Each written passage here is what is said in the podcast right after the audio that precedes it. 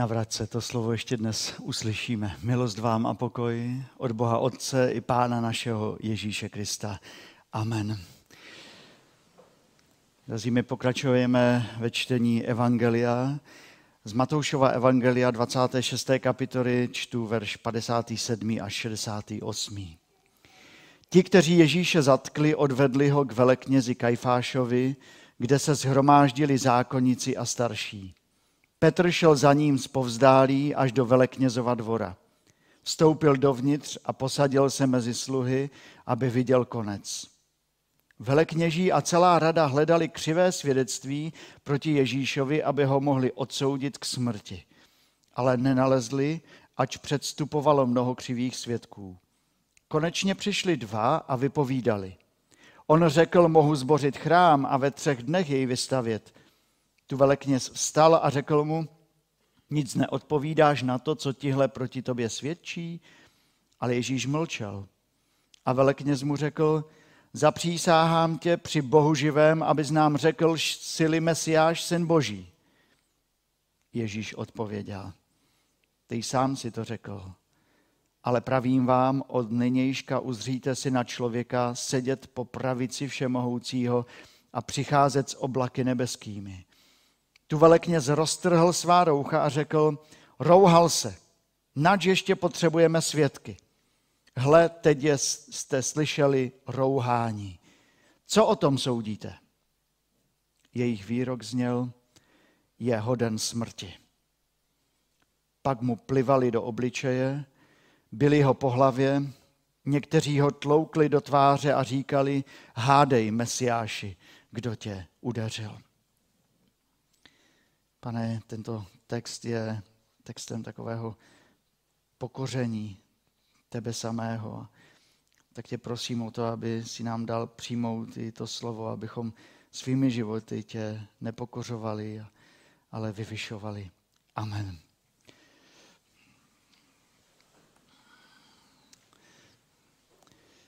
Jestli by mohlo něco fungovat jako ten papiňák, tak to byla ta chvíle bylo, bylo tam dusno. Eh, atmosféra opravdu houstla a v našem příběhu eh, posledních dnů Ježíše Krista se dostáváme do veleknězova dvora. Je večer, všichni by měli jít domů, ale jsou na svých místech. Dokonce máme psáno, že ten Ježíšův odvážný učedník Petr tam je. Tuší, že to je vážné. 58. verš. Vstoupil dovnitř a posadil se mezi sluhy, aby viděl konec, aby viděl, jak to všechno skončí. Je tam dusno. Napětí opravdu stoupá. Všichni to vědí. A Ježíš je konečně tam, kde ho velikněží chtěli celou dobu mít. Konečně je v pasti. Ježíš je zahnán do kouta. To, jestli se ho podaří odsoudit a předat dále k smrti, záleží právě na této chvíli. Buď se to teď zlomí, nebo to bude totální blamáž. Ale všechno je připraveno, mělo by se to podařit. Ta bezohlednost, ta zacílenost těch velekněží, s, jakými všechno, s jakým všechno dělají, nás odzbrojuje. Všechno se děje naplánovaně, připraveně, aby se to nevymklo z rukou. A ten plán je jasný, 59. verš. Velekněží a celá rada hledali křivé svědectví proti Ježíšovi, aby ho mohli odsoudit k smrti. To byl jediný bod programu, aby ho mohli odsoudit k smrti. Žádné vysvětlování nepotřebovali, žádný velký proces nepotřebovali odsoudit k smrti a skončit to. Ale jakým způsobem odsoudit? Hledali křivé svědectví. Hledali kvalitní křivé svědectví.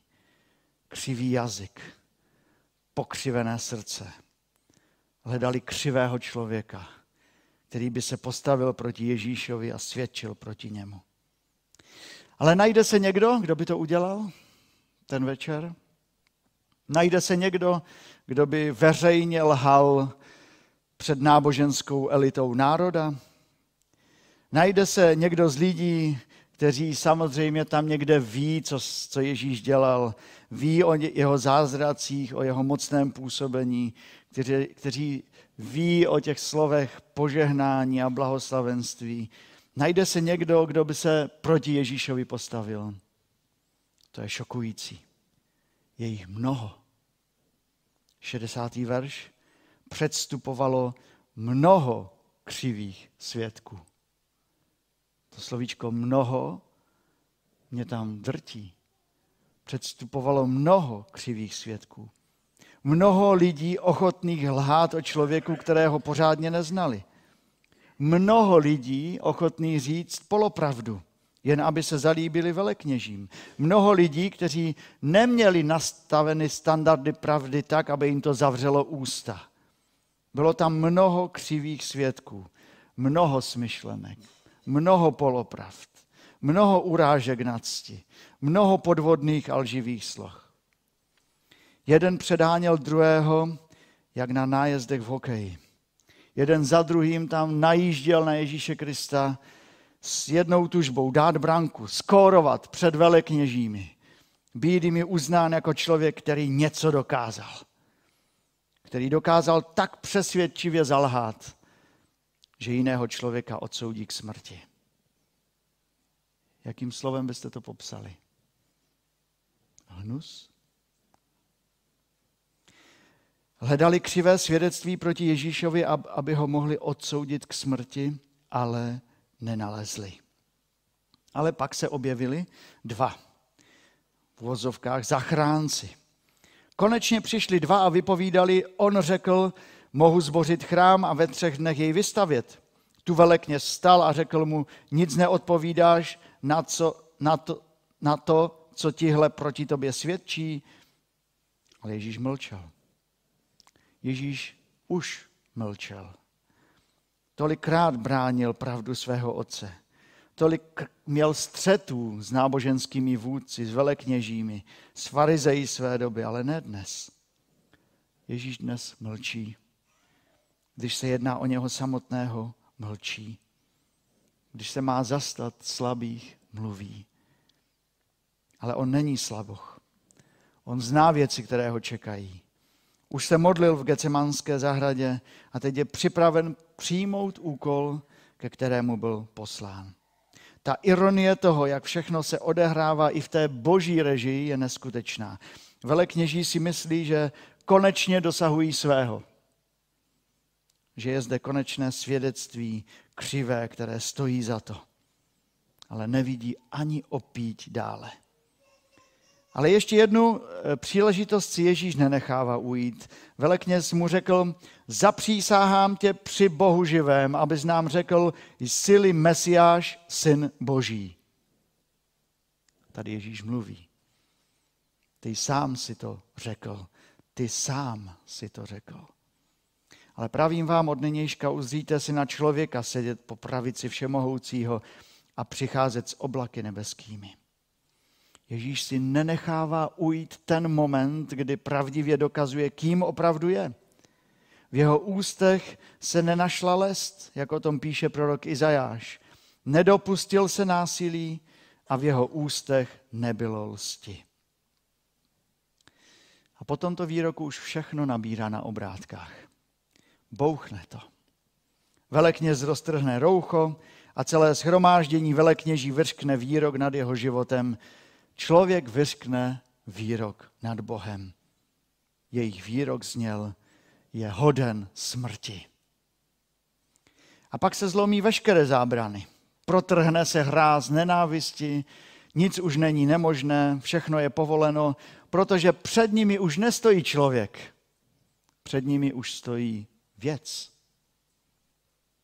Pak mu plivali do obličeje, byli ho po hlavě, Někteří ho tloukli do tváře a říkali, hádej Mesiáši, kdo tě udařil.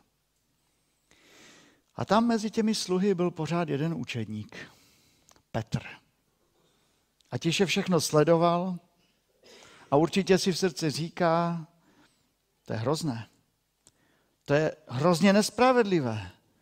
Jak to mohli udělat?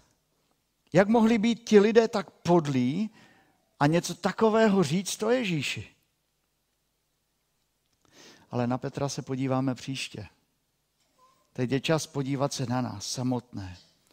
Na nás, kteří si často myslíme, jak to mohl udělat, říct něco takového. O mně, o někom jiném, o Kristu. Jak se opovážil? A nevidíme do svého srdce. Jenže my máme hříšné srdce, my máme podlé srdce.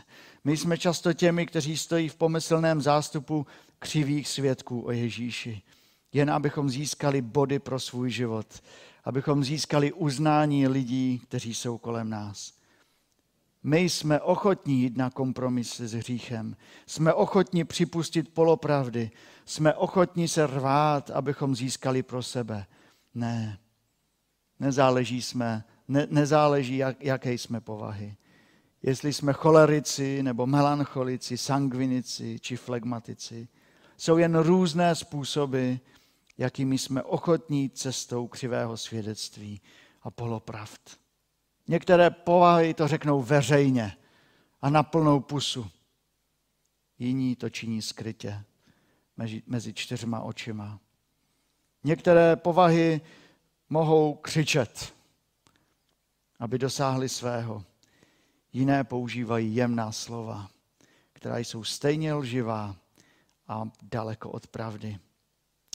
Dnes si musíme dát tu těžkou otázku. Nejsem já jeden z mnoha svědků, kteří jsou ochotni křivě svědčit proti Bohu, pokud budou mít z toho nějaký prospěch. Nejsem i já jeden, když mi něco někdo slíbí, nějakou výhodu. Nejsem já jeden ze zástupů, který je ochoten podat záměrně zkreslené informace, aby byl jiný pošpiněn. A já, já, abych z toho vyšel dobře. Možná, že si řekneme, ale to není tak zlé. Ty to dneska opravdu zveličuješ, to opravdu přeháníš. Eh, já nikoho přece neodsuzuji na smrt. To není můj případ. Já nejsem křivý svědek, jako byli v zástupu ti u Ježíše. Proč tady hledáš dnes nějakou podobnost? To, to nemůžeš dělat. Ale znáte ten známý verš. Všichni zhřešili a jsou daleko od boží slávy. A znáte ten verš z Římanům 6.23, který následuje pak. Mzdou hříchu je smrt. Mzdou polopravdy je smrt. Mzdou lží je smrt. A tak radši než hledat kličky je lépe navrátit se k hospodinu. Uznat svoji hříšnost. A ten verš, který pokaždé tady citujeme z proroka Joele, začíná takto. Roztrhněte svá srdce, ne oděv, jak to udělal ten velekněz. Roztrhněte svá srdce, ne oděv. Navraťte se k hospodinu svému Bohu, neboť je milostivý a plný slitování, zhovývavý a nejvýš milosrdný. Jí má ho lítost nad každým zlem. Velekněží byli nemilosrdní. Ale hospodin se stále ještě dnes prokazuje jako ten, kterého jí má lítost nad každým zlem. I zlem našich úst. A proto přišel Kristus, abychom viděli, že on se nesnížil ke lži. Ježíš Kristus je cesta, pravda a je život. Protože vidíme, že falešné svědectví vede ke smrti vztahu, ke smrti našeho vztahu k Pánu Bohu. Proto si nemůžeme toto téma brát na lehkou váhu. Faleš zabíjí vztah mezi Bohem a lidmi. Ale co s tím? První věc, přiznej si, že máme k tomu sklony. Přiznejme si, že máme k těm zkratkám sklony. Přiznejme si, že bychom to možná také dokázali udělat, kdyby mi nabízeli dobré podmínky. Martin Luther o, o tom našem životě, jaký skutečně je, řekl takový výrok a on to umí vždycky tak krásně a jadrně e, e, vyjádřit. A on řekl jednou toto. Je to běžný, avšak zhoubný mor, že každý raději slyší o svých sousedech něco zlého, než dobrého. I když jsme sami zlí, nedokážeme snést, když o nás někdo mluví špatně. Místo toho chceme slyšet, jak o nás celý svět mluví jen pozlátka. Nemůžeme však snést, když někdo o druhých říká jen to nejlepší. Tak si to připustíme, že takový jsme. Že máme i my s tím problém. Druhá věc, dívejme se na Krista. List Efeským říká, jako milované děti následujte božího příkladu. Učíme se od Krista té boží pravdě. A e, klidně na té tabuli tam ve vestibulu máme jako jeden námět, co můžeme toto postní období udělat, je přečíst kajícné žalmy nebo přečíst evangelium. Zkuste si přečíst ještě to postní období jedno evangelium se zaměřením na pokání a na pravdu. A e, podívejte se, jak Ježíš žil pravdivým životem. Víte, někdo, někdy, Ježíš, ně, někdy Ježíše ukazujeme, jo, on byl pravdivý a proto šel do toho chrámu a zpřevlacel tam ty stoly a udělal tam kravál a chaos. No ano, udělal to. Ale to nebylo celé. On žil pravdivě také vůči chudým, vůči bezmocným, vůči svým učedníkům. Pravdivě a trpělivě jim pořád vysvětloval, k čemu byl tady poslán. To jediné, co Kristus na soudu u velekněží řekl, bylo potvrzením toho, že je Mesiášem, synem Božím. A všichni, když kolem skřípali zuby, tak to byla pravda. A proto následujeme Božího příkladu. Zpíváme někdy tady píseň, jednu polskou, by byť jak Jezus, tego pragnem, by byť jak On. To je dobrý začátek. A třetí věc, navraťte svůj život k hospodinu ve věcech svých slov a vyjadřování. Neboť hospodin je milostivý a plný slitování, zhovývavý a nejvýš milosrdný. Čím srdce přetéká, to ústa mluví. Prozme Boha, aby postavil stráž k našim ústům. Nedávno jsem četl žalm 141. Tak jsem se u toho zastavil. Tento žalm napsal král David. A my víme, že on byl člověkem, který chtěl být blízko Boha. A víte, o co prosil v žalmu 141. Přečtu vám to. Hospodine, postav, postav stráž k mým ústům, přede dveře mých rtů hlídku Nedej, aby se mé srdce přiklonilo ke zlu, ať se nedopustím své volnosti z muži, kteří pášou ničemnosti. Jejich vlídnost okoušet nechci. Spravedlivý, ať mě třeba bije. Pokládám to za milosedenství. Ať mě trestá. Je to pro mou hlavu olej. Má hlava to neodmítne. V jejich neštěstí se za ně ještě budu modlit. Pán ten žalmista David prosí, pane prosím, postav tu stráž před má ústa. Střež je, protože sám to nezvládnu. A David je i otevřený na výchovu od jiných lidí, od těch spravedlivých. A říká, i kdyby mě byli a bude se jim dít něco špatně v životě, já se za nich budu modlit, protože oni to se mnou myslí dobře. A to je odvaha žít v pravdě z vašich úst, ať nevyjde ani jedno špatné slovo, ale vždy jen dobré, které by pomohlo, kde je třeba, a tak posluchačům přineslo milost. A tak, eh, když to bude jinak, a když vybouchneme, a když se snížíme k nějaké lži a polopravdě, když pošpiníme, odsoudíme, přijďme v pokání k Pánu Bohu. Nerezignujme na Pána Boha roztrhněte svá srdce, ne oděv. A pak také nerezignujte na člověka. Pán Ježíš v kázání nahoře řekl toto. Přinášíš-li svůj dar na oltář a tam se rozpomeneš, v poslední chvíli se rozpomeneš, že tvůj bratr má něco proti tobě, nech svůj dar před oltářem a jdi se nejprve smířit se svým bratrem, potom teprve přijď a přines svůj dar. Důkaz toho, že to s Pánem Bohem myslíme vážně, je právě to, že to myslíme vážně s těmi, kteří nám jsou nejblíže.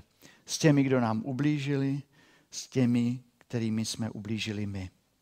Navrátit se k hospodinu a nenavrátit se ke svému bližnímu, to je jen další důkaz naší falše a přetvářky. Nedopustíme to. Ježíš mlčel. A velekněz mu řekl, zapřísáhám tě při Bohu živém, abys nám řekl, jsi Mesiáš, syn Boží. Jak by ten velekněz řekl, tak řekni tu pravdu. Ježíš odpověděl, ty sám si řekl pravdu, ale nikdy jsi ji nepřijal. Tu velekněz roztrhl svá roucha a řekl, rouhal se. Ale my chceme vyznat, pane Ježíši Kriste, my nechceme se rouhat, my chceme vyznávat, že ty jsi jediná cesta, pravda i život. A proto odstupme od falše. Navraťme se k hospodinu. Jan Hus řekl toto. Protože věrný křesťané, hledej pravdu. Slyš pravdu, uč se pravdě, miluj pravdu, mluv pravdu, drž se pravdy, braň pravdu až do smrti, protože pravda tě osvobodí od hříchu, od ďábla i od smrti. Nejmilejší, žijte podle poznané pravdy, která vítězí nade vším a mocná je až na věky. A k tomu nejde říct nic jiného než Amen. Pomodleme se. Pane, vyznáváme ti naše hříšné srdce. Pořád bojujeme s pravdou, pořád bojujeme s tím, abychom se nesnížili k tomu, abychom zalhali, abychom, abychom uh, neponížili druhého. Pořád nám to přijde tak jednodušší v životě, než být uh, upřímný, laskavý a naplněn odpuštěním. Pana, tak tě prosím, abychom ve chvíli, kdy padneme, abychom se s tím nesmířili, ale abychom znovu se navráceli k tobě, ve kterém je nová síla, nová odvaha pro ta správná slova, pro slova, která přináší pravdu, potěšení, která vnáší lásku a odpuštění. Pane, a vyznáváme spolu s žalmistou Davidem, nemáme k tomu sílu, prosíme, postav stráž před naše ústa, před naše srdce. Amen.